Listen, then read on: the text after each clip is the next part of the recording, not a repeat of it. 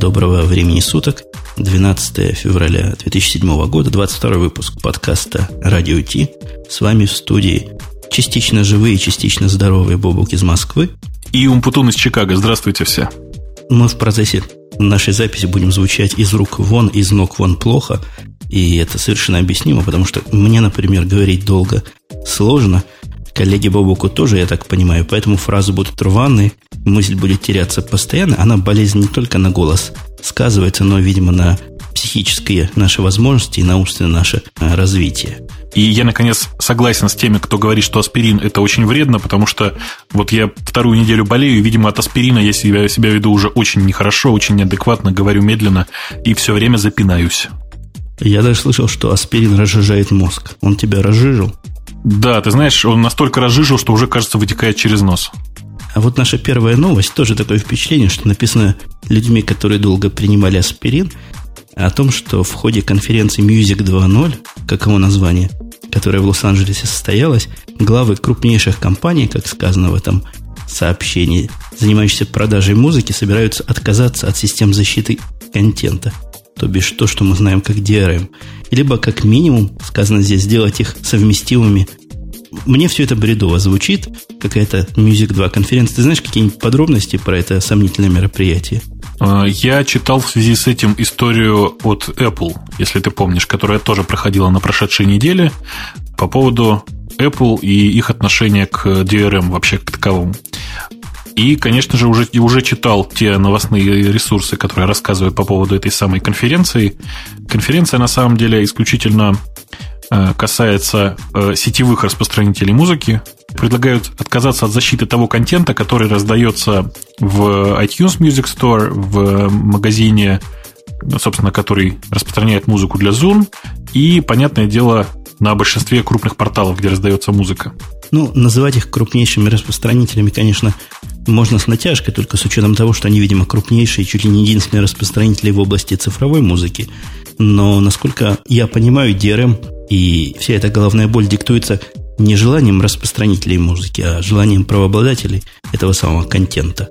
Да, здесь, конечно, моду на самом деле диктует вовсе не Apple с iTunes Music Store, а скорее Sony BMG и Samsung, те крупные корпорации, которые сейчас занимаются звукозаписью.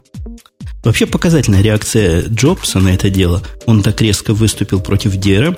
Злые языки утверждают, что не в DRM здесь дело и не в борьбе главы Apple за удобство пользователя, как пытается он это показать, а в том, что вся эта история с открытием лицензии на DRM от Apple в некоторых европейских странах, вся эта история не закончилась хорошо для Apple, никакого там решения так и не принято, и вот теперь он пытается таким образом к этой проблеме подойти снизу.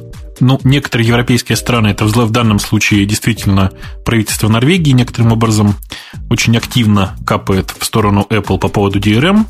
И действительно, есть такое подозрение, что вот это самое письмо от э, Стива Джобса как раз касается, конечно, э, ситуации с iTunes Music Store в Европе и в Норвегии в частности. Хотя мне кажется, что эти слухи, ну, как обычно, немножко преувеличены, и э, все-таки у Джобса действительно голова на месте, он действительно предлагает просто отказаться от DRM э, в той или иной форме. Я не помню, мы высказывали с тобой мнение и отношение вообще к идее раскрытия DRM Apple для всего мира. Ты как к этому относишься вообще? Да мне кажется, что DRM вообще на самом деле глобально не нужен. Потому что человек защитился, человек и сломать может. И желающие сломать найдутся всегда. Может быть, гораздо лучше было бы те усилия, которые тратятся сейчас на защиту, и еще на что-то потратить на, я не знаю, там, на пропаганду, на то, что э, лицензионная музыка и лицензионный софт это намного более, там, не знаю, честно, красиво, что-нибудь еще, там, не знаю, подкупить, э, поговорить с группой Металлика, там, я не знаю, с Мадонной, еще с кем-нибудь, о том, чтобы они но если не песню написали по этому поводу, то хотя бы там выступили несколько раз. Мое отношение здесь двойственное. Я как бы и да, и нет. С одной стороны, DRM конкретно в единственном случае, когда я с ним сталкиваюсь по жизни, в смысле музыки, в том, что я покупаю из iTunes, меня абсолютно не волнует, абсолютно не мешает. Мне не нужно проигрывать больше, чем на пяти iPod и больше, чем на пяти подключенных компьютерах. То есть меня эта проблема, она для меня совершенно прозрачна. Есть там DRM, нет там DRM, а музыка у меня играет нормально. Проблем никаких не делает. Не калечащий DRM, с моей точки зрения, А с другой стороны, с программистской стороны, мне всегда кажется странными наезды каких-нибудь регулирующих организаций на софтверные компании, требующие открыть то-то или, или рассказать, как это или это устроено. Но с третьей, общечеловеческой точки зрения, мне кажется, есть в этом какая-то высшая справедливость, потому что в этом конкретном случае Apple выступает ну, почти как Microsoft, почти как монополия. Не то, что я уж Microsoft так не люблю, за что нас тут с тобой ругали, но как монополия в этом, в этом деле, сколько там у нее, 70% рынка, это серьезная часть, и вполне можно применять к ней, мне кажется, не капиталистические методы воздействия. Э, мне кажется, что некапиталистические методы воздействия в этой ситуации просто кажутся людям не столь эффективными все-таки. Это поясните свою мысль. Э, мне кажется, что э, просто люди считают, что некапиталистические способы воздействия, отличающиеся от того, что в свое время было так популярно рассказано в трудах Адама Смита и, ну, я не знаю, там Маркса, они не настолько эффективны главная идея, которую продвигают сейчас защитники ДРМ вокруг меня, напоминает мне те истории, которыми пугают э, детей из серии там, не знаю, отказываясь от DRM, ты продолжаешь э, пропагандировать коммунизм, э, ну и тому, тому подобное вот выкрики, понимаешь? Я не очень понимаю, зачем нужен DRM вообще, в частности, потому что, ну, во времена, я не знаю, э, цифровой передачи данных никакой DRM уже как таковой существовать ведь не может, потому что всегда можно прогнать через, через аналог и вернуть обратно. Собственно, так же, как мы делали во времена, я не знаю, там аудиокассеты, и никого не смущало, что там портится какое-то качество. И здесь DRM не поможет никому и никогда. Ну, подождите, а вот знаешь, как HDMI в телевизорах, которая вроде бы защищена кодами и со стороны телевизора, со стороны проигрывателя, она как бы не позволяет и закрывает эту аналоговую дыру. Можно себе представить в каком-нибудь будущем такое специальное подключение и специальное обеспечение для этих проигрывателей, которые не будут позволять тебе аналогово это дело снимать. Не понял. То есть ты предполагаешь, что я не могу поставить перед своим HDTV телевизором э, обычную видеокамеру и заснять то, что про- проигрывает этот телевизор, да? Нет, ну видеокамеру ты, конечно, можешь заснять, но это, по-моему, уже какой-то крайний случай. Это то же самое, что записывать на магнитофон музыку, звучащую из твоих колонок. А, хорошо, замечательно. А, из колонок не получится, да. А если я напрямую пущу? То есть, э, ну, кто мне мешает, собственно говоря, поймать э, там VGA-сигнал, который приходит на вход HDTV телевизора? На него не идет VGA-сигнал, говорят. На него идет кодированный сигнал, который только телевизор умеет его раскодировать. Слушай, Жень, ну мы с тобой оба взрослые люди. Ты же прекрасно понимаешь, да, что никто мне не мешает залезть руками по локоть внутрь этого самого телевизора и обнаружить там, где же, наконец, уже идет чистый VGA-сигнал. Найдем, куда проводок припаять. Конечно, что за вопрос, господи. Да, я сегодня, прости, я отвлеку, отвлекусь, я сегодня, э, едучи на такси, объяснял таксисту, почему машина у него плохо едет и что такое бесконтактные трамблеры. Кажется, что на фоне этого вычислить, где у HDTV находится чистый видеосигнал, в общем, достаточно просто. Ну, эта защита явно не от людей, знакомых с паяльниками, мне так кажется, и не от хакеров, от инженерии, но от массы простых тех пользователей, которые как раз этой аналоговой дырой пользовались все это время, переписывали все, что могли переписать. И, надо сказать, она будет весьма эффективна для массового пользователя. Я знаешь, чего хотел тебя спросить в эту сторону? Ну, тоже немножко отходя. А как ты вообще относишься к этим антимонопольным процессам? И меня вызывало сильное неприятие все эти антимонопольные наезды на Microsoft и претензии Netscape на то, что Microsoft их задушила включением Explorer к себе туда – я не являюсь большим любителем Microsoft, но тут, если бы меня спросили, я стал бы грудью на защиту и сказал, что это хамский наезд. И Microsoft победил Netscape за счет того, что Explorer был тогда на голову выше, чем Netscape. Я в этом отношении человек плохой. Я совершенно уверен, что антимонопольные законы, как и демократия вообще сама по себе, это э, довольно глупая и непонятно зачем существующая идея на фоне общего капитализма. То есть я хорошо понимаю, как работает, я не знаю, там общая капиталистическая система. Я хорошо понимаю, как работает э, единое управление. Да? Я никогда не понимал э, людей, которые активно пропагандируют движение в сторону демократии и управления народом. Почему? Потому что я по себе хорошо знаю, что там, где управляет много людей, значит не управляет никто. То же самое с антимонопольным законом. Я совершенно не понимаю, ну, в конце концов, что Microsoft нечестно заработал свои деньги, что он не может включить э, Internet Explorer в свою операционную систему. Самим им изготавливаем операционную систему. То есть я просто вот в панике. Я совершенно не понимаю, зачем люди пытаются устраивать любые антимонопольные законы вообще, Ну да, ну, как бы пришел Microsoft и по праву сильного сделал, э, сделал то, что должен был сделать. Но вот это как раз и, и разница. Если по праву сильного, тогда его будут наказывать антимонопольно. А вот если по праву умного, тогда вроде бы наказывать не за что. Но это нас с тобой переводит в новую тему, э, с этой темы немножко смыкающейся. Даже не тему, а вопрос, который задали мы сами себе и своим слушателям на своими же шоу-нотами. Является ли Apple новой империей зла? Ну, мне кажется, что та статья, которую мы сейчас с тобой пытаемся обсуждать, она, собственно, по-моему, была в журнале Rolling Stone, если я не ошибаюсь.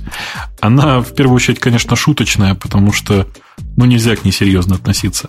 Для того, чтобы понять, собственно, откуда можно вообще выводы про империю зла делать, мне пришлось ее перечитать два раза. И мне кажется, я понял, в какую сторону они клонят.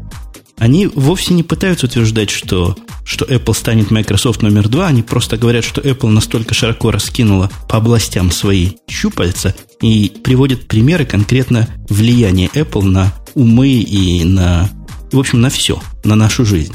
Они говорят о влиянии Apple в конкретных областях, и областей этих становится все больше и больше. В виде примера они приводят всю историю с iPhone. iPhone, не вышедшее изделие, стало самым громким слухом, и, видимо, так и останется самым громким слухом и самой громкой обсуждаемой темой для всех гиков до самого лета. Это вот пример влияния на гиков. Второй пример, который они приводят, iPhone будет продаваться только через Singular. Это означает, что Apple в этом случае повлияла радикально на тех гиков и на тех желающих купить вот этот iPhone, который является, не являются абонентами этой сети. То есть еще одно глобальное влияние – и так далее, и так далее. Дальше они приводят пример 90 миллионов айподов, которые поменяли всю субкультуру MP3-плееров. Вся история с деревом они считают такой концептуально образующей. Вот вся история с тем, что Стив Джобс предлагает отказаться от DRM, это влияние на музыкальную индустрию. Вот из этих, в общем-то, ничего собой так сильно не представляющих вещей они делают вывод, ставят вопрос. Не слишком ли широко раскинула свои поганые щупальца, это самая Apple. Ну, мне кажется, что все-таки это э, какие-то, я не знаю, внутренние махинации, что-то какие-то проблемы у автора в голове, если он говорит об этом серьезно. Потому что, ну да, Apple это э, выдающаяся с точки зрения маркетинга э, компания. Вообще, надо сказать, что вот сейчас что Microsoft, что Apple, это ведь в первую очередь не софтверные компании. Это в первую очередь э, компании по, ну, скажем так, по маркетингу того продукта, который они производят. Потому что чисто как программный продукт ни, там, ни Windows, ни OS X не производят на меня большого впечатления. Производит впечатление тот маркетинг этого продукта, э, который был произведен когда-то.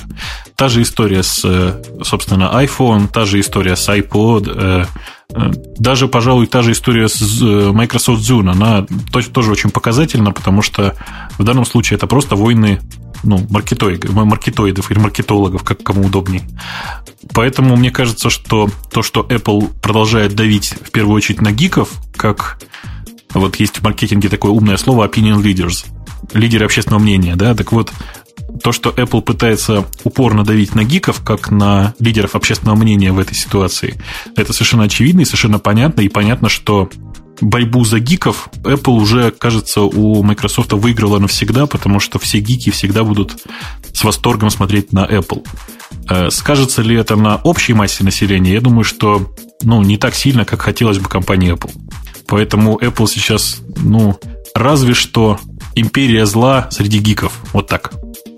А у меня один, один комментарий, один вопрос.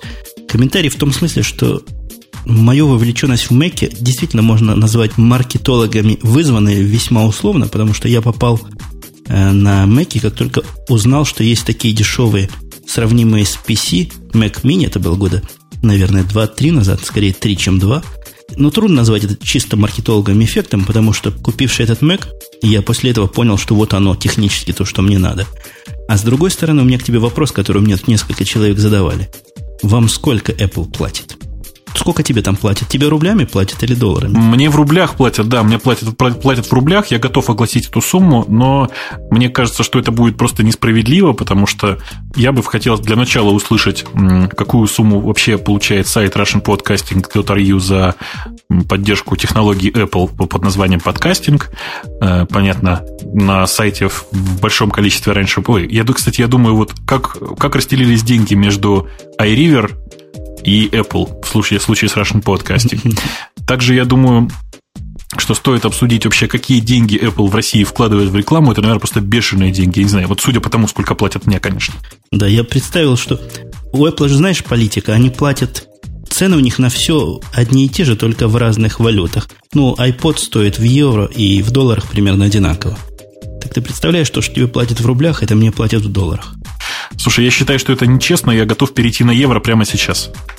А мы переходим потихоньку на следующую тему, более, более серьезную, даже грустную. Ничего нового в этой новости, так, так называемой, нет. Но, тем не менее, вызывает оно у меня некое щемление сердца. Звучит оно так. Unix-системы теряют рыночную долю. Это очень такая странная статья. Дело в том, что под словом Unix здесь почему-то Linux не воспринимается. То есть имеются в виду архаические Unix-системы, такие как э, AX, такие как HP UX, э, Data General Unix и тому подобное. Конечно же, если учитывать долю с, вместе с Linux и OpenSolaris, то доля, в общем, растет и растет неуклонно. Если говорить о самой статье, которую мы сейчас, по-моему, с тобой рассматриваем статью с компьюленты, вот я ее открыл специально, чтобы посмотреть. Которая является переводом Network World сообщения. Ну, что-то такое, да. Э, мне кажется, что это просто немножко запоздавшая статья, потому что стало понятно, что архаичные Unix-системы умрут, и вообще э, идея с большими серверами, не нынешними вот этими дешевыми серверами маленькими, а большими серьезными машинами, ситуация с ними просто очень давно уже критическая, их никто не покупает, и я прекрасно понимаю почему, потому что нет никакого смысла покупать дорогущий aix э, сервер, если можно купить 4-5 э, дешевых достаточно э, интеловских серверов, поставить на них Linux или там, не знаю, тот же Solaris, если очень хочется, и все будет работать. Я вот из практической своей корпоративной жизни могу сказать, что по моим наблюдениям, я довольно долго уже на этим, за этим наблюдаю, по финансовому вложению большие Unix раза в два, наверное, отстают от Linux, а по количеству, наверное, раз в 20. Ну, я думаю, понятна эта сложная фраза, что я хотел сказать. Мы не так давно купили два могучейших сан-солярисовских сервера, но в это же время в ту же инфраструктуру мы купили, наверное, десятка два совершенно не таких дорогих, ну, по цене, по-моему, 7, 8, 10 тысяч долларов интеловских, ну, тоже не слабых машинки. Ну, в статье это говорится немножко не о количестве юнитов, а об объеме продаж о том, что падают объемы продаж, конечно же. Объем продаж, видимо, в деньгах, да, идет речь? Да, да, да, конечно. Именно в конечных деньгах уже. Понятно, почему он падает, потому что количество людей, которым нужен маленький сервер, которому нужно, там, не знаю, банально веб-сервер какой-нибудь поставить, их чем дальше, тем больше. И сложно сказать, падает ли непосредственно рынок, скорее просто рынок растет, а доля доля в этом рынке не увеличивается. Это как бы, мне кажется, нормальная ситуация, и от нее никуда не денешься.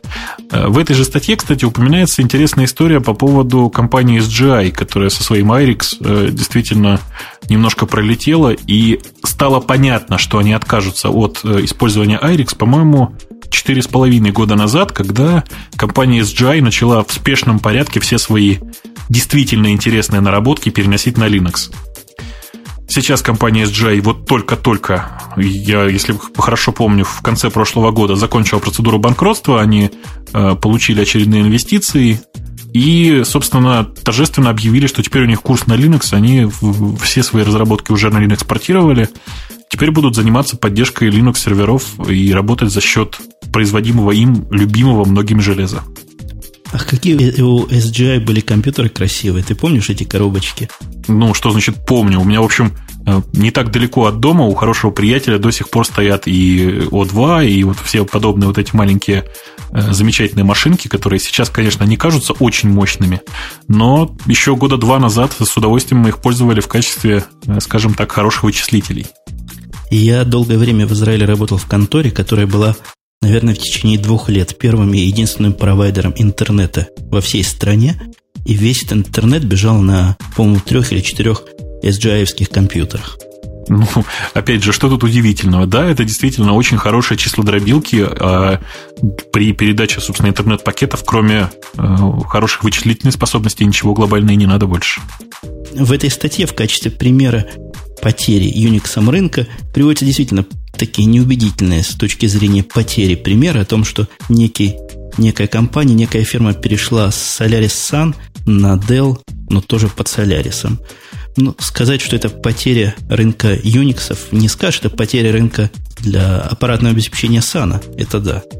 А, опять же, я думаю, что Sun уже, в общем, все это заметила и все давно изменили, потому что сейчас, в общем, честно говоря, Sun очень давно уже начал выпускать 86 совместимые сервера, а, которые глобально всех устраивают практически всем, кроме цены, потому что ну, Dell просто там дешевле, видимо, в два раза, я думаю, по сравнению с современными солярискими серверами.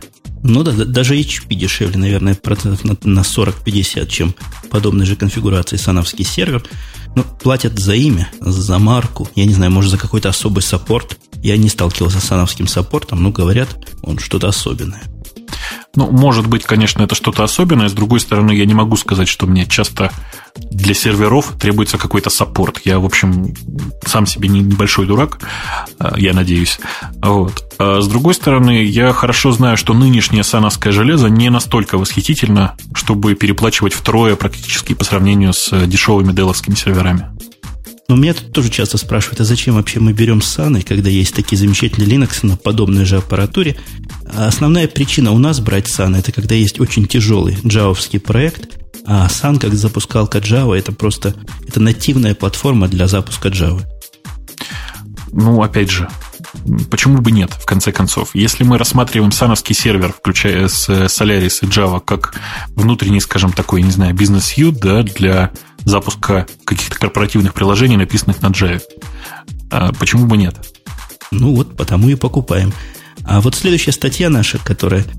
Надо сказать, на этой неделе не так уж много интересных новостей было. Возможно, вам некоторые из них кажутся несколько высосанными из пальцев и из других органов, но вот такая неделя.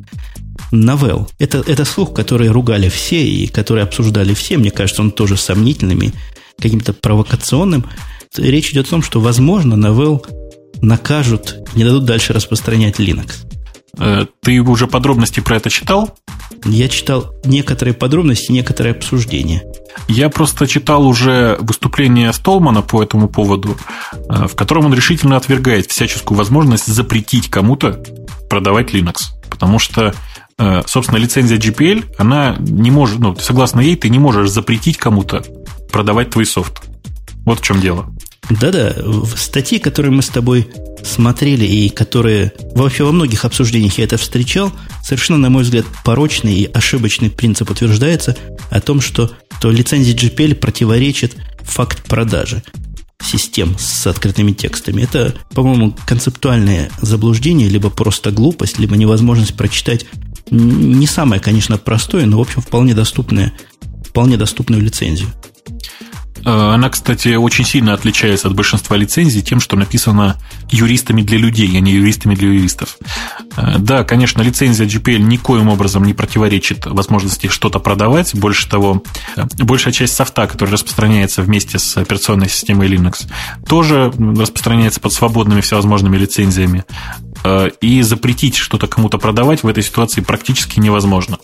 Можно попытаться, ну, например, запретить использовать торговую марку GIMP, зарегистрированную, э, если я правильно помню, на корпорацию GIMP Inc., состоящую из одного человека, и попросить компанию Navel удалить э, логотип, э, собственно, из этой программы и вставить туда свой логотип, там, не знаю, свое название какое-нибудь, неважно.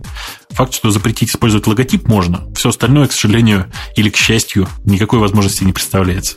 Но я где-то читал, что Столман при желании может запретить использовать слова «гну» если они там их где-то используют. Я не знаю, может ли он запретить использовать слово «гну». Дело в том, что «гну» – это, собственно, общеупотребительное имя. Это все равно, что запретить, э, не знаю, мне в своих программах называть окна окнами. В общем, мы с тобой оба считаем, что это бред. А, кстати, бред этот, бред этот по поводу Linux от новелла пошел от того, что не нравится многим разработчикам и многим любителям открытых программ любовь вновь возникшая новелла и Microsoft. Мы тоже к ней довольно холодно относимся, но, по-моему, не настолько холодно, чтобы запрещать новеллу какими-то странными способами продавать и развивать дальше Linux. Novell, в общем, делает что-то для Linux, и не так мало, по-моему. Ну, Novell сейчас кормит, наверное, ну, вот если Red Hat, я считаю, что кормит примерно треть серьезных линуксовых разработчиков, то Navel кормит, наверное, пятую часть примерно. Вот так. Ну, за что им большое человеческое спасибо. Переходя от главных новостей, вот это то, что вы слышали, это были главные новости прошедшей недели. Уж не обессудьте. К новинкам. Хорошая новинка вышла, которая не очень меня трогает, но тем не менее новинка правильная. Windows Mobile 6 новинка правильная и новинка хорошая, и э, мне очень э, вообще понравилась вся эта новость сама по себе. Я быстренько перелистал все те последние новости про Windows Mobile 6, последние слухи, которые стали доступны. Э, хочу сказать, что, кажется, Microsoft движется в этой стороне в правильном направлении, хотя не без причуд, конечно. Помнишь, мы как-то не так давно рассказывали был чрезвычайно удивлен. Windows Mobile 6 опять, опять в который-то раз Э, почти все драйвера работают на уровне ядра, а не так, как они хотели это раньше сделать на уровне приложения. Очень меня это порадовало, вот эти скачки туда-обратно. Мне кажется, что э, это, ну, с одной стороны, глупость, кажется, да, как будто бы выглядит, как будто бы компания не подумала о чем-то. А на практике говорит о том, что э, компания не стыдится признавать своих ошибок, и это очень большой показатель. Раньше Microsoft просто из политических соображений не стала бы этого делать, а здесь все хорошо. Я, честно вам скажу, не видел этого Windows Mobile 6. Я очень сомневаюсь, что кто-то вообще из живых людей его видел. Но заявлены фичи, которые... Лист фичи, мне кажется, в общем, минорными. Ничего такого особо концептуально нового я здесь не нашел.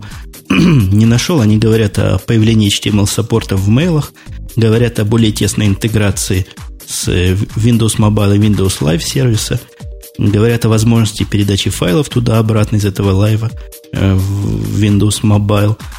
Утверждают, что есть новая и улучшенная версия Outlook, Word, Excel, то есть всего офиса для мобайл-платформы.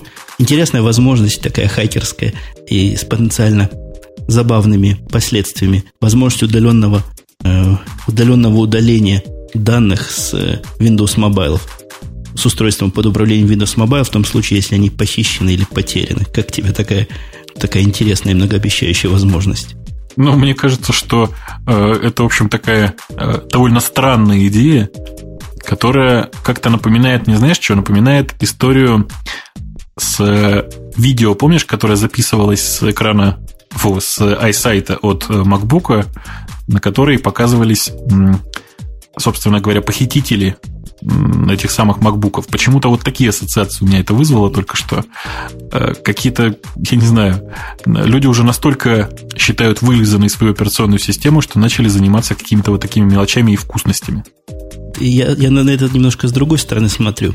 Я во времена своей туманной молодости, такой оф-топик, Э, работал для одной компании, не, не очень было понятно в Израиле, не очень было понятно, заплатят они или нет. Я встроил в свою программу код самоуничтожения через определенное время, если она, значит, от меня не получает определенного кода. Арполе вы ну, как вы можете догадаться, деньги я получил, про этот код совершенно забыл, и программа самоуничтожилась. Было очень... А там были ребята не глупые, они на вашем раскопали, откуда это дело пошло. Я говорю было очень неудобно, так что теперь я стараюсь избегать таких самоуничтожительных мер по возможности.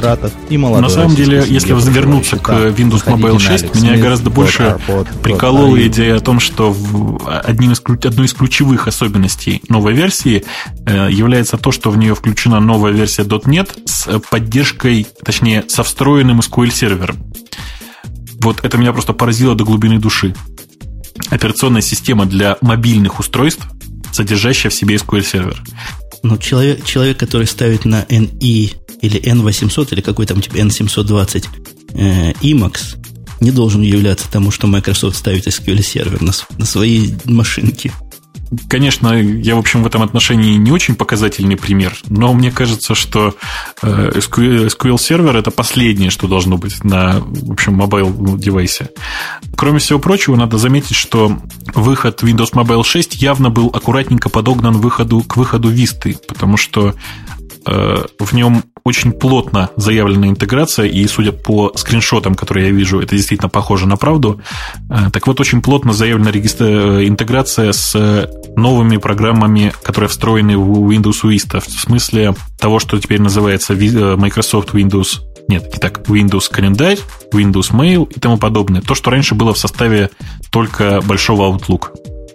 Мне кажется, что это просто очень показательный пример того, как Microsoft, опять же, возвращаясь, маркетингово очень верно все подгоняет одно к другому. Мы обязательно приложим картинки на это дело. Картинками в картинках она выглядит довольно неплохо, довольно секси. Они поменяли цветовые гаммы, поменяли, сделали его более, более современный на вид, хотя меня вполне и прошлое устраивало. А вот по поводу совместимости с Вистой мы как-то упустили, говоря об Apple, эту душераздирающую проблему, когда айподы портятся вистами. Ты слыхал эту историю? А, да, я такую историю слышал, и это, конечно, наверняка не вредительство со стороны компании Microsoft, но довольно забавный баг. А, мне кажется, что, собственно, компании Microsoft в последнее время, ну, такой маленький совет, да, кажется, компании Microsoft надо немножко больше уделять внимание возможности хорошо работать с э, продуктами конкурентов. Э, насколько я понимаю, после того, как происходит, что происходит, поломанное устройство надо нести в сервис Apple и чинить там. Да, это само по себе тоже удивительно. Я никогда не понимал, как можно делать устройство, это уже камень в огород Apple, как можно делать устройство, которое можно повредить э, штатным образом, то есть э, работая с ним через USB. Еще как можно. У меня есть Sony Reader, как я рассказывал как-то в других подкастах. К нему не так давно вышел апдейт его системного программного обеспечения. Так вот, если этот апдейт накладывается на ту хакерскую русификацию, которая была проделана ранее, то после этого устройство можно только в сервис нести. Ой, господи, я просто в последнее время глубоко возмущен компанией Sony за вот подобные вещи. Помнишь, была история не так давно с э, CD-драйвами от э, Sony, э, с тем... А, нет, слушай, это была компания LG, я виноват, конечно. Была история с CD-драйвами Но Sony компании... все равно возмущен. Да, конечно, я просто возмущен, конечно, простите, я просто негодую по поводу компании Sony. Она очень хорошая, очень замечательная, но в последнее время ведет себя не очень хорошо, вот в частности, подобными глупыми вещами.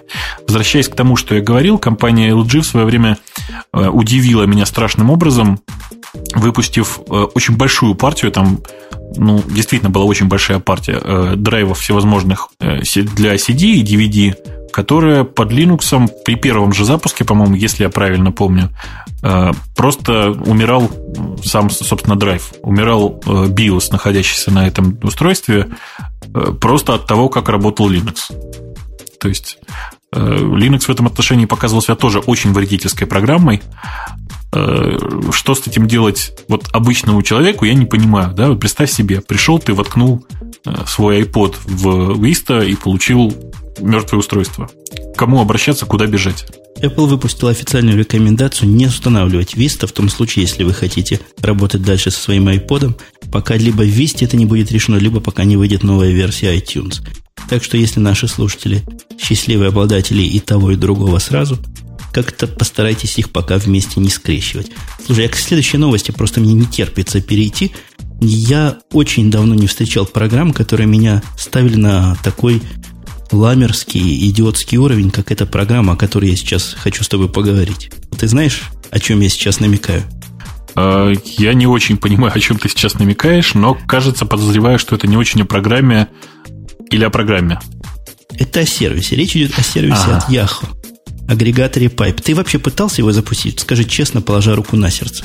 Честно, положа руку на сердце. Специально для этого открыл интернет Explorer, в котором он все-таки заработал. Но он у меня работал, в общем, и в Firefox. Нет, ну я не знаю, он у меня в Firefox повел себя не очень хорошо, что меня тоже очень удивило, по этому поводу я могу многое неприятного сказать, э, все, что я по этому поводу думаю. Вообще, на самом деле, сервис очень интересный, и опять же, это, слушай, это просто у меня сегодня слово дня. Очень показательный с точки зрения маркетинга. Смотри, очевидно, что это сервис, нацеленный только на гиков.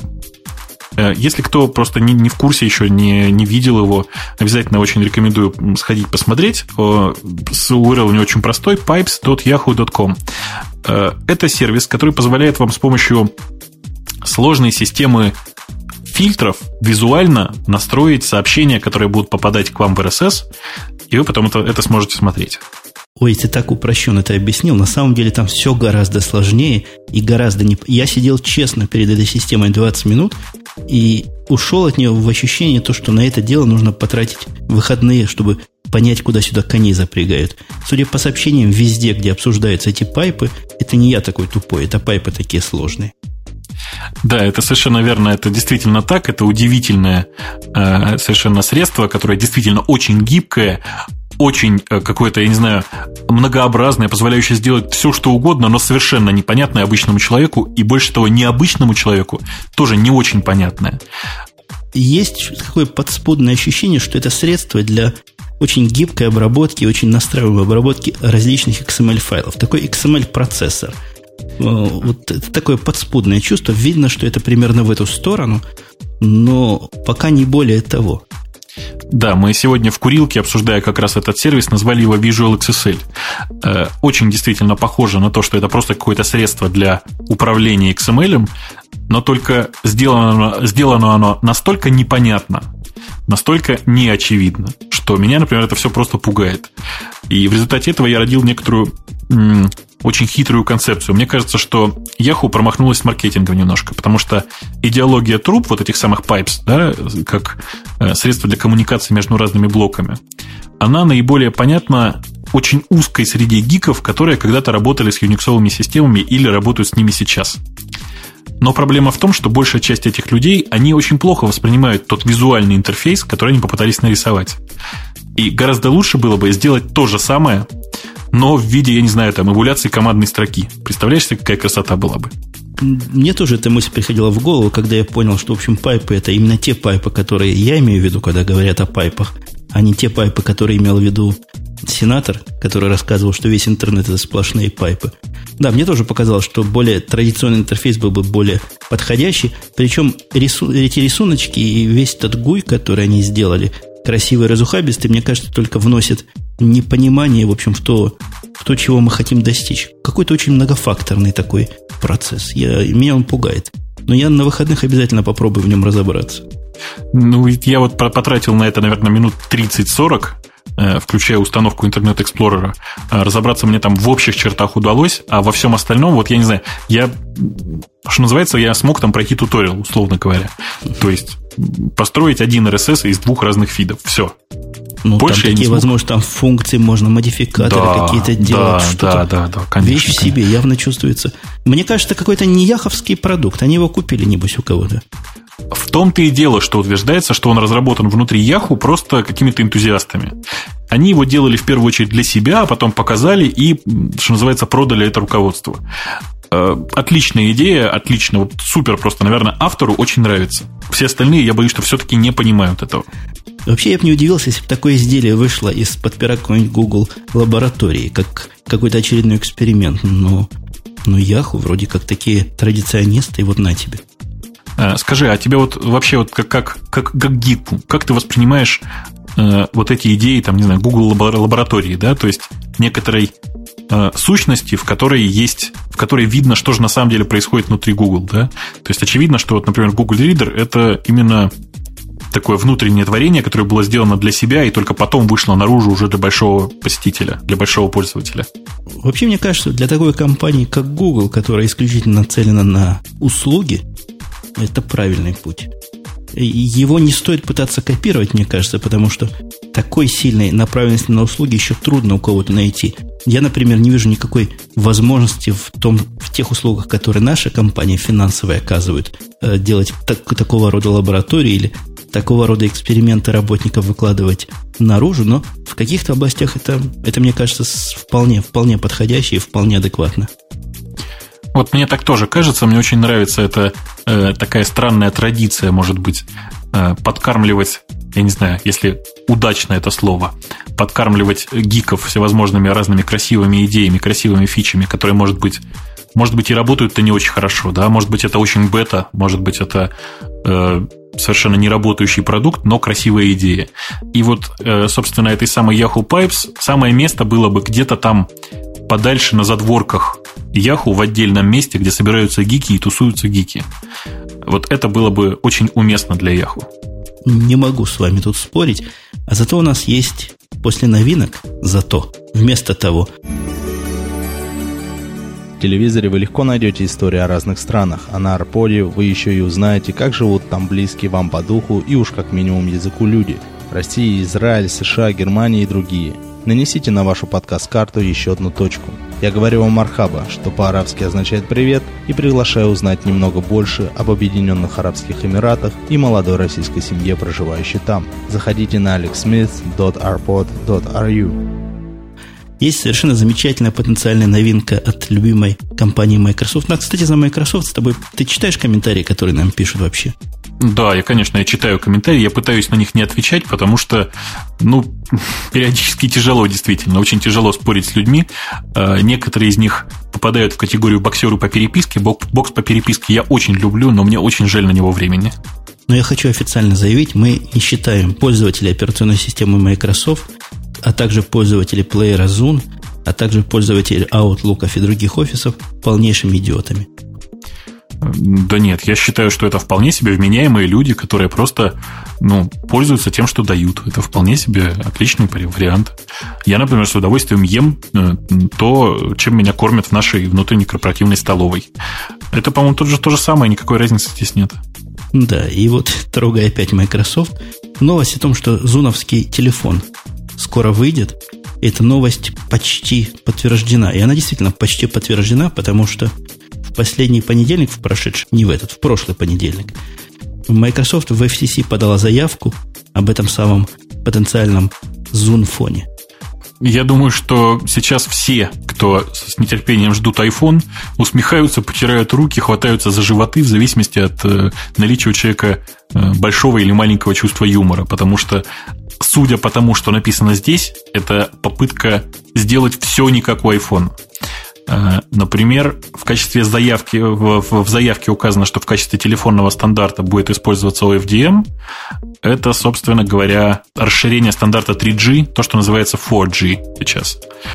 Дальше заявлены все те, э, не заявлены все те фичи, которые заявлены для iPhone, то есть использование как, как большой интернет-панель или что-то там еще. Э, заявлена поддержка всяческих совместимостей с Xbox, если вот я... Да, совершенно верно. Э, таким образом, это просто анти, анти-iPhone.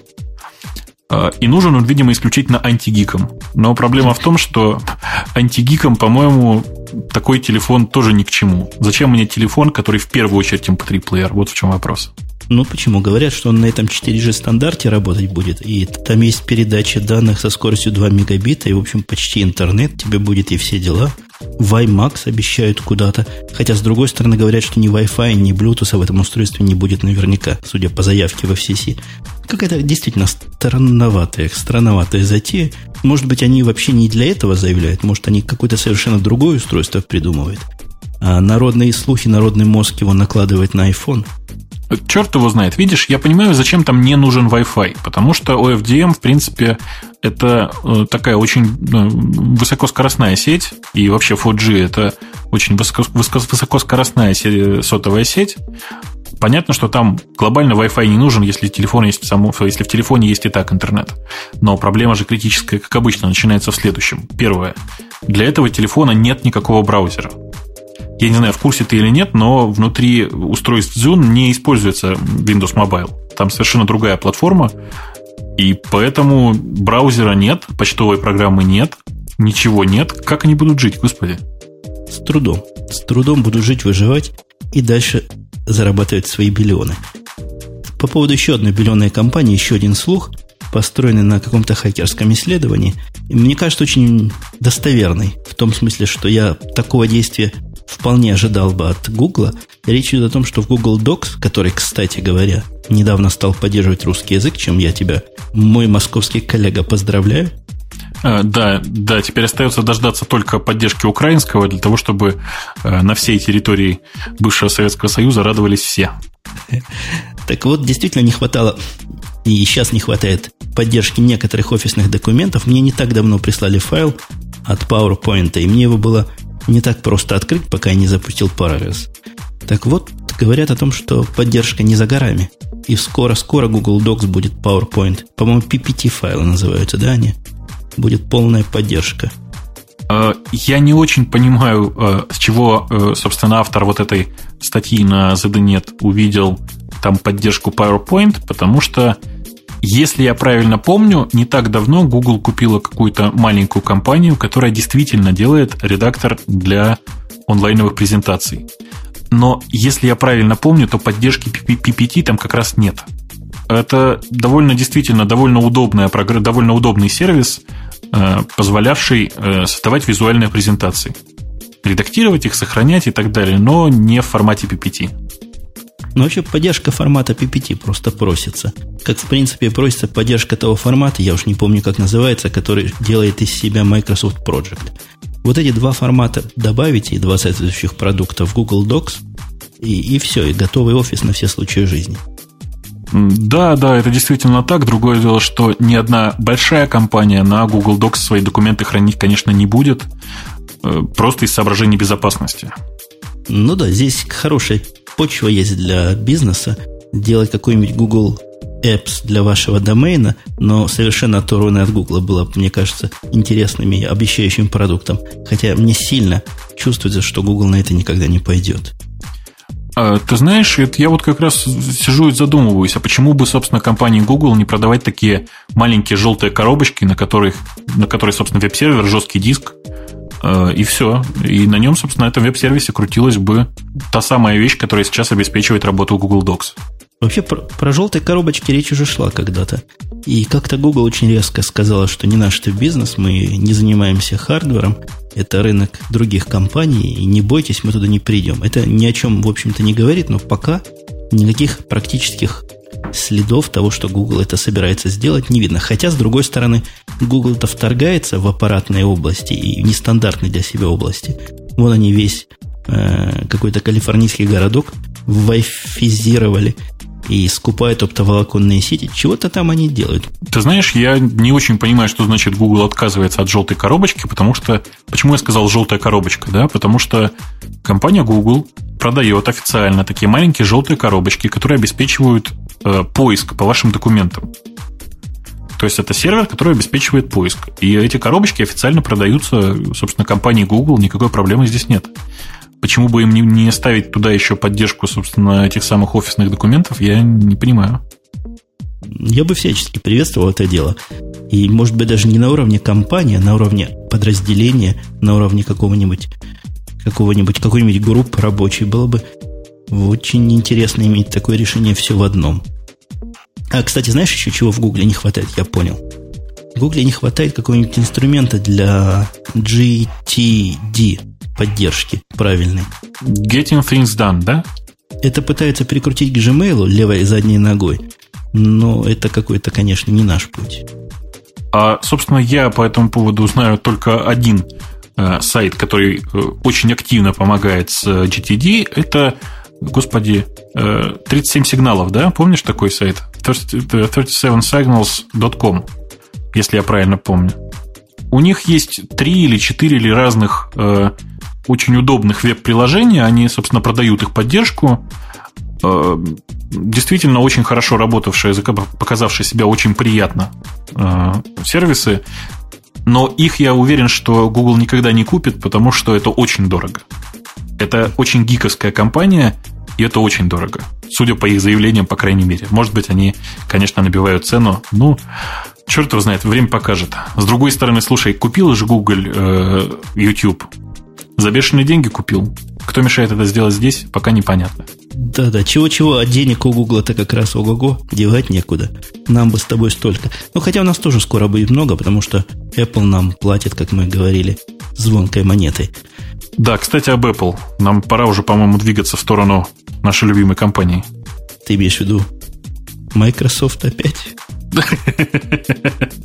А ну ты понимаешь, что сколько можно? Не может же Apple нам все время платить за антирекламу Microsoft. Предлагаю немножко прорекламировать грядущее-грядущее. Такого, ты знаешь, бестолкового слуха я давно не читал. Э, это просто, это просто что-то особенное. Слухи о, об Apple на, и на Think Secret, и на Apple Insider. Вот из чего, вот посмотреть на, на то, что, о чем мы сейчас говорим, из чего сделан слух? Ну, я не знаю, из чего в данном случае сделан слух, но этот слух, конечно же, высосан из пальца будем надеяться, что, э, может быть, этот слух или не оправдается, или оправдается для нас в приятную сторону. В общем, мы говорим в данном случае о э, слухе, который мы нашли на Think Secret, э, в котором говорится о грядущих выпусках э, macOS 10, iLife, iWork, ну и так далее. Единственное, что из этого слуха хоть как-то можно заинтересовать наших слушателей, о том, что в iWork, видимо, появится какое-нибудь приложение типа Excel для управления таблицами. Это вот полезное зерно. Все остальное говорит о том, что, видимо, iLife 07 и iWork 07 выйдет вместе с новой версией, что, в общем-то, у меня сомнений особых и до этого не вызывало. Сказано очень в общем, что будут крутые фичи, такие, что вам башку просто снесет. Например, говорят, из-за того, что iLife и iWork интегрировано в Leopard Co Animation, можно будет какую-то особо супер-дупер богатую анимацию вставлять туда. Вот это вот такого характера слухи, такая, такого характера новость. Простите уж нас, что имеем, о том и рассказываем. Э, ну, надо сказать, что действительно нас можно извинить. Мы оба на прошлой неделе довольно много болели, поэтому новости у нас сегодня довольно смешные. Кстати, я вот прямо сейчас сижу и развлекаюсь. Знаешь, потрясающая новость для меня была на прошлой неделе. Я вообще в macOS X клавиатурными сокращениями пользуюсь довольно редко.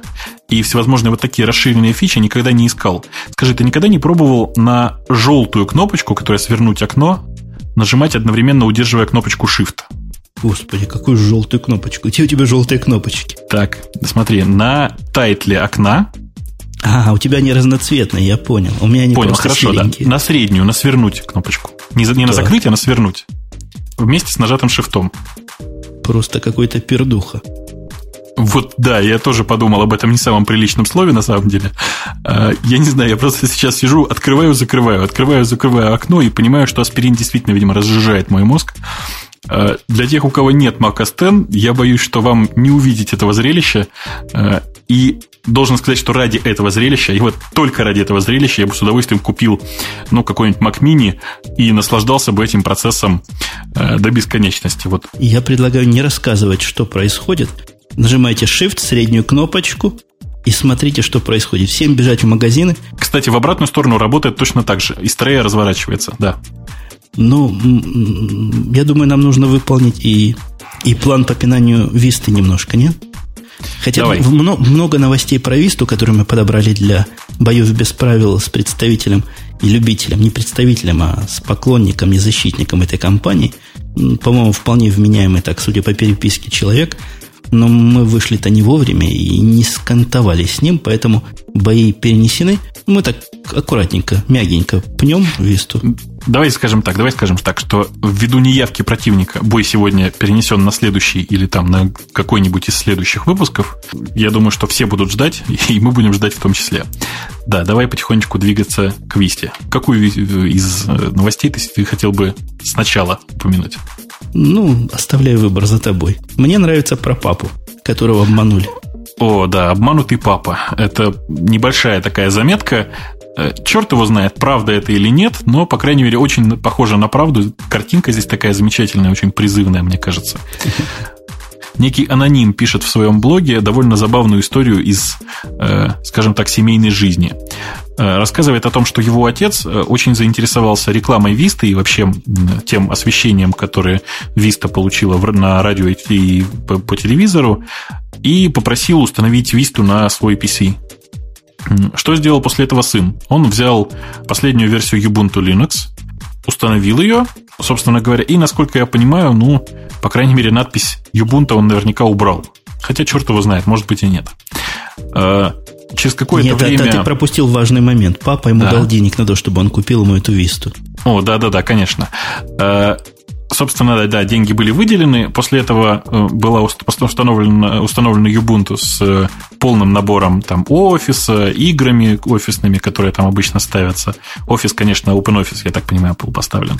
Собственно, после этого его отец в течение нескольких дней поработал и начал рассказывать о том, что э, Билл Гейтс намного лучше, чем Стив, Стив Джобс, и что OS X теперь никому совершенно не нужен, что это совершенно устаревшая и ненужная система по сравнению с Vista, которая установлена на его PC. Ну и, насколько я понимаю, закончилось все тем, что после нескольких недель молодой человек в конце концов сдался и признался, что это никакая не Vista, а всего лишь Ubuntu, и вернул деньги. Кстати, я думаю, что э, это довольно предприимчивый молодой человек, и он наверняка мог за это время пустить деньги в оборот. Выросли они немножко. Ну, новость не новость, но такая любопытность. А вот то, что у нас дальше есть, даже трудно назвать, что мы тут наезжаем на Висту вполне такая рассудительная статья от человека, который, в отличие от меня, не знаю, как от тебя, но от меня точно, Висту использовал и попытался опровергнуть 10 самых популярных мифов по ее поводу. Да, я тоже прочитал. На самом деле не все меня в этом описании устроило, скажем так. Э, но, в общем, статья действительно довольно рассудочная, э, достаточно удобная, достаточно понятная скажем так, обычному человеку, я думаю, что надо эти мифы, собственно, для начала перечислить. Кстати, первый миф я от тебя и слышал в том числе. О том, что ты обязан купить могучий компьютер для того, чтобы запускать на нем Висту. На самом деле, давай скажем так, нужно э, поставить могучий компьютер для того, чтобы нормально работать с Вистой. Первый миф звучит именно так, что вам необходимо купить э, новый хай-эндовый компьютер для того, чтобы запустить Висту. Ну и рассказывается здесь, что это совершенно не так, что на самом деле все оно совершенно хорошо работает. Это очень сомнительно, насколько хорошо она работает, потому что даже, э, скажем, работа с офисом на 512 мегабайтах уже практически невозможна. Э, я хорошо понимаю, что в XP это было, ну, не совсем так. И, опять же, насколько я понимаю, э, качество работы тут зависит не столько даже от памяти в э, старых компьютерах, сколько от поддержки видео.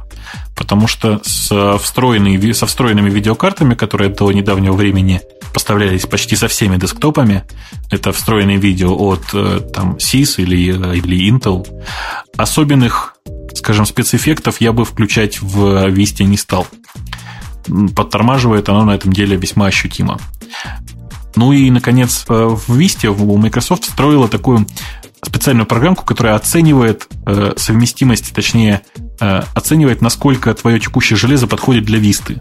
Так вот, ни на одной машине я высшей оценки еще не видел. Ну, тут вообще черным по английскому сказано, что для того, чтобы все вкусности иметь, вам действительно понадобится более-менее продвинутая видеокарта. Виде, видеокарта, которая достаточно продвинутая, говорят, GeForce 5200 вполне подойдет. На мой взгляд, эта карта уже давно не из самых продвинутых. Можно ее втыкать не только в PCI, PCI Express слоты новые, но и в обычные PCI утверждается, что будет работать. Говорит э, автор, что, конечно, памяти в этом случае до гигабайта увеличить надо. Ну, мне кажется, это небольшое уж требование такое. Я давно компьютеров меньше, чем с двумя гигабайтами не держал в руках. Ну, я вообще с памятью в последнее время не очень дружу, потому что чем дальше, тем больше мне непонятна ситуация с э, памятью в компьютерах. Я вообще не понимаю, зачем продаются компьютеры с меньше, чем гигабайтом. То есть очевидно, что этот гигабайт это всегда будет востребовано любым пользователем. Меня больше всего расстраивает, почему в свой лаптоп я не могу больше, чем два воткнуть. Вот это действительно вопрос вопросов. У тебя MacBook, да? Да-да. Миф номер два. Vista решит все ваши проблемы безопасности. Да, и, собственно, в статье как раз рассказывается о том, что э, Vista не может решить все ваши проблемы с безопасностью, потому что это по-прежнему такая же операционная система, как все предыдущие. Ничего здесь решить категорическим образом нельзя. И, и даже если не злословить, не говорить о том, что кто ее проектировал, не понимает в безопасности ничего, что совершенно очевидно не есть истина, это большая система, и работая с большой системой, надо себе отдавать отчет, что в большой системе есть большое количество ошибок. Я не знаю, прямо пропорционально количеству кода, но сильно зависит от количества кода, может даже еще в худшей пропорции. И есть проблемы, будут проблемы, и будут проблемы находиться. А, и свидетельство тому, что уже вышло несколько критических апдейтов к Вести, критические апдейты, которые как раз security проблемы должны решить. И первый вышел, по-моему, год назад еще, еще до того, как Висту зарелизили. Да, это действительно так. Еще к первым к ранним релизам, скажем, к ранним билдам Висты уже появлялись, собственно, security фиксы. Миф номер три. Э, не более безопасна, чем XP Service Pack 2. Действительно, все так и говорится, все совершенно так, как есть, что в Vista, во-первых, появились наконец-то вот эти самые User Account Controls, которые запрещают процессу доступ к тем или иным данным. э, очень правильная система, очень вообще правильный подход. Другое дело, что реализация показалась мне не самой удачной. Хотя, в общем, с другой стороны, пусть компания Apple приплатит мне еще немного, но мне кажется, что сразу же после установки Vista на нее поверх надо ставить Firefox, потому что то, как там работает Internet Explorer, это просто ужасно. Кроме того, они говорят, что в Firewall появилась наконец-то защита выходящих коннектов. Мне просто в голову не приходило, почему ее раньше не было. Э, для Firewall выход наружу не менее важно защищать, чем выход вовнутрь, мне кажется.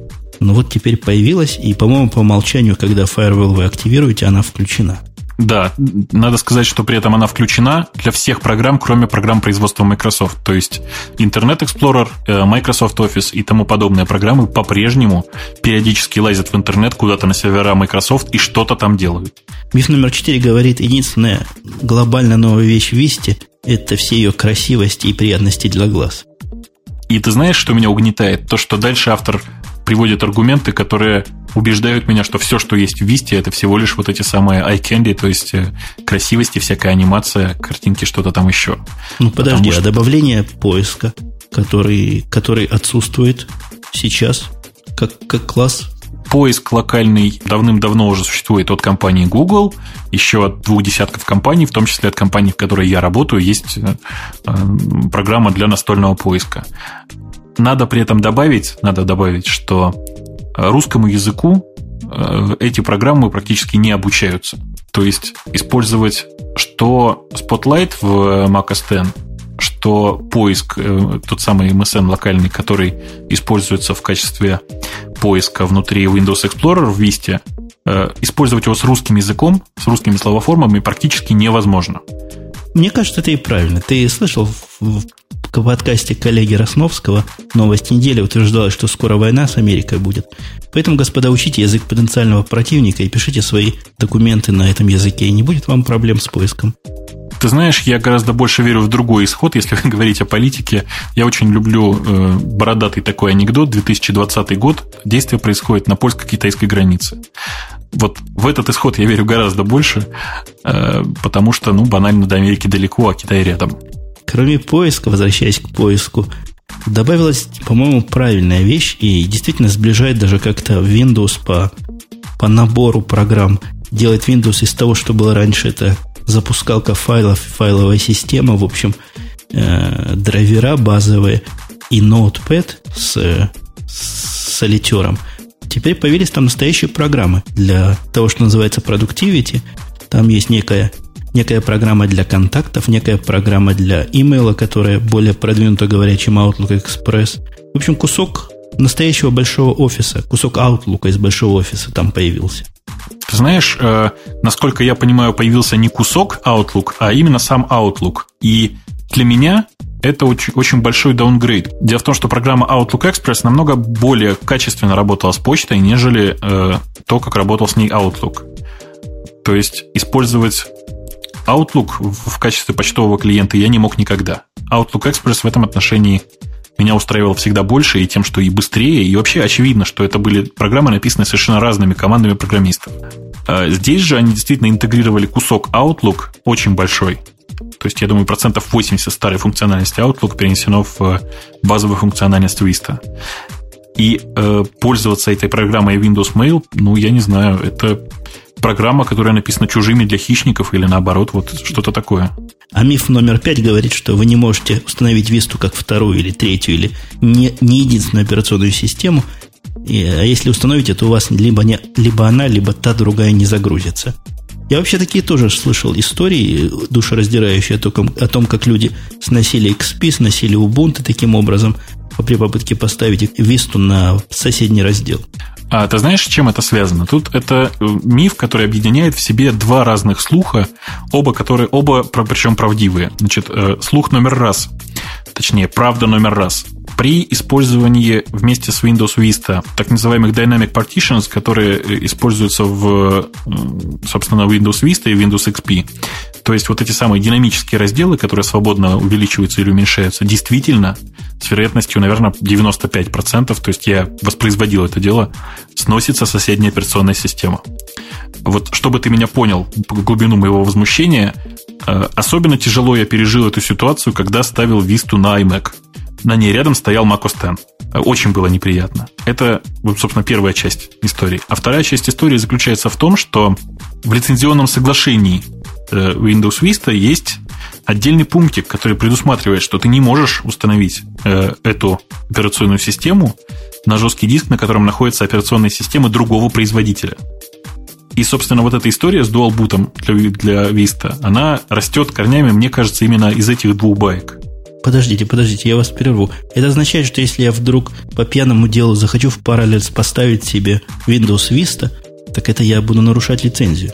А вот это отдельный вопрос. Скажи, пожалуйста, а эмуляция... Ты же понимаешь, что у тебя в Parallels на самом деле только одна операционная система стоит? Я-то понимаю, но понимают ли это авторы лицензии? Это отдельная очень большая тема. Мы с тобой можем ее в следующий раз как-нибудь обсудить, если хочешь. Я э, проконсультируюсь с разными компетентными источниками в этой области. Но пока что мне кажется, что э, эмуляция в данном случае не попадает под действие этой лицензии, хотя слухи ходят всякие. Я, кстати, перебью тебя, раз мы про параллель сказали. Я как-то упомянул в одном из наших тобой прошлых подкастов, что Solaris под параллельсом работает не очень, но вот зато хорошая новость для тех, кто вдруг хочет это сделать, как хотел это сделать я, под VMware оно работает просто прекрасно. Можно загрузить имидж прямо с сайта Сана, поставить, работает песня. Да, это очень действительно очень, очень приятная новость, потому что я вот буквально на днях собирался на свежеосвободившийся ноутбук поставить Open Solaris, посмотреть, как оно там работает. А, на самом деле у меня, кстати, еще одна забавная новость. Ты знаешь, нет, что историю, историю по поводу Parallels и компании, которая ее разрабатывала? Нет, не слыхал. А, дело в том, что когда-то давным-давно я работал в компании SW Software, которая занимается всевозможной разной виртуализацией под э, Linux и под Windows, которая называлась точнее, называется система виртуализации виртуоза. В частности, Open Virtuoso и все, что с этим связано, вот разрабатывались компанией SW Software. Э, не так давно эта компания объявила о приобретении компании Parallels, которая, собственно, является разработчиком одного из самых серьезных конкурентов э, VMware. Э, я очень, очень, действительно очень рад, что в конце концов у разработчиков Parallels наконец появятся хорошие деньги, потому что в последнее время, кажется, они страдали из-за их отсутствия. Ну, даже в отсутствии этих денег они сделали продукт, который не стыдно показывать. Э, не стыдно, но у них были некоторые проблемы с вышеупомянутым маркетингом, и как результат, собственно, компания оказалась достаточно дешевой, приобрелась, в общем, за небольшие деньги, скажем так. Это, это надо еще умолчать, какие у них проблемы были с саппортом. Я им звонил пару раз. Ну, в общем, да, как на самом деле компания была организована на очень любительском уровне, тем не менее продукт получился неплохой, и вот сейчас а, наконец-то появились и интересные финансовые возможности у них. Так вот, возвращаясь к этому мифу, можно загрузить или нельзя? Автор утверждает, что не проблема. Ставьте, загружайте, и все будет работать. А, ну, со второго раза мне удалось. Когда мне подсказали в интернете, что Dynamic Partitions э, использовать нельзя ни в коем случае, все заработало, в общем суммируя этот миф, скажем, что он миф процентов на 30, наверное, а все-таки процентов на 70 реалии жестокие нашей жизни. Да, давай потихонечку двигаться дальше. Э, миф номер 6 гласит, что Vista требует или включает в себя Office 2007. Это действительно не так. Не включает и не требует. Старая версия Office отлично ставится под Vista и работает. В общем, выглядит даже не, не самым страшным образом. Другое дело, что, э, на мой взгляд, нужно ставить, конечно, 2007 Office, если у вас, ну, скажем, полтора-два гигабайта памяти есть, Office 2007 покажется вам намного более очевидным. Миф номер 7 говорит, что большинство старых программ и периферий не будут работать с вашей вистой.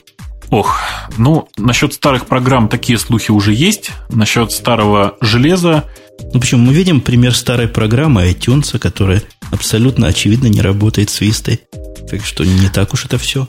Да, я думаю, что с программами действительно проблем будет достаточно много.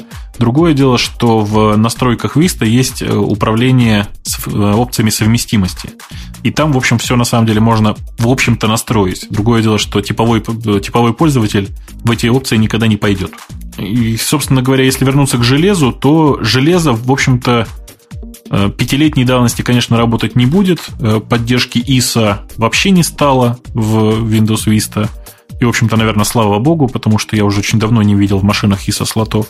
Во всем остальном кажется, что э, поддержка, дефолтная поддержка железа Vista примерно такая же, как была в Windows XP. Ну, чем-чем, а поддержкой железа системы от Microsoft никогда особо не страдали, а именно отсутствием поддержки. Всякий, кто выпускает продукт, который пытается завоевать хоть какой-то рынок, поддерживает все, что надо поддерживать. Тут, к сожалению, к сожалению, на, на, на продукцию Microsoft можно только равняться в смысле количества и ассортимента того, чего на ней работает. Это я так гру- с грустью, с грустью в голосе говорю, как человек, недавно пытавшийся подключить какой-то хитрый интеллектуальный раутер, который управлялся только при помощи специальной интеллектуальной программки, которая работала исключительно на операционной системе Microsoft. Давай потихонечку двигаться опять же дальше. Миф номер восемь. Э, вам необходимо купить премиум-версию Vista, э, если у вас э, dual-core машина. На самом деле это действительно очень смешной миф, который связан с понятием слова dual-core и вообще ну, современным процессоростроением, скажем так. Если говорить точно, то премиум-версия Vista вам нужна только в том случае, если у вас действительно два процессора на машине. То есть процессоры считаются по количеству камней на них, а не по количеству подпроцессоров, которые существуют внутри этой коробочки. Но разделение это чисто маркетинговое, по-моему. Какая им разница, то ли ядра поддерживают, то ли, то ли настоящие камни? Чего они нам голову морочат? Ну, конечно, это чистый маркетинг, то есть попытка просто посчитать наши деньги. Э, миф номер 9 говорит, что музыка, которую вы записали, просто вот так вот взяли и записали, без правильных цифровых DRM прав, не будет у вас вести играть. Говорят, что полная ерунда, вставляешь CD и работает.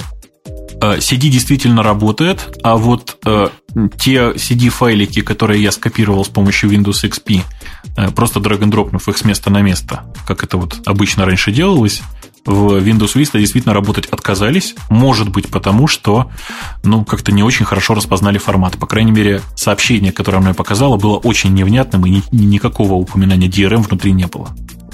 Миф номер 9. Vista стоит намного дороже, чем XP. Мы с тобой тоже этот миф двигали, а говоря о том, что Vista дорогущая собака. Приводят тут цифры. Приводят цифры. Сказать, что они меня убеждают в дешевизне, и не могу даже Home Basic версия э, Windows Vista стоит дороже, чем OS X. Правда? Дороже. На 70 долларов. Да, на 7, ровно на 70 долларов. Э, собственно, тут больше мне добавить и нечего. Мне кажется, что это никакой не миф, и Windows Vista действительно, мягко говоря, дороговато, особенно если учесть тот набор программного обеспечения, который вместе с ней поставляется. В общем, сущие копейки. Да, я думаю, на этом обзор 10 мифов можно считать завершенным. И глядя на то время, которое мы с тобой говорим, мы опять за, забежали за час, ну, наши слушатели уже привыкли. Ты помнишь, когда мы садились больные записывать, решили как-нибудь коротко и быстренько пробежаться по темам, чтобы поберечь наши голосовые связки? Предлагаю вспомнить этот наш лозунг сейчас и начинать заканчивать. Да, конечно, давно пора прощаться, тем более, что оба мы с тобой охрипшие. Я пойду сейчас отпаивать себя горячим чаем, может быть, и попытаться уже в конце концов лечь спать. Э, напомню нашим слушателям, что э, с той стороны э, необъятного, просто огромадного нашего земного шарика находился Умпутун из Чикаго. А с этой стороны Атлантического океана, Атлантического океана вообще, я надеюсь, да? Ну, если в одну сторону Атлантического, в другую Тихого. Ну, ты же не в Японии, находился Бобук из Москвы. Э, на этом мы с вами прощаемся. Если будем живы и здоровы, услышимся в ближайшие выходные. Все, пока. Пока.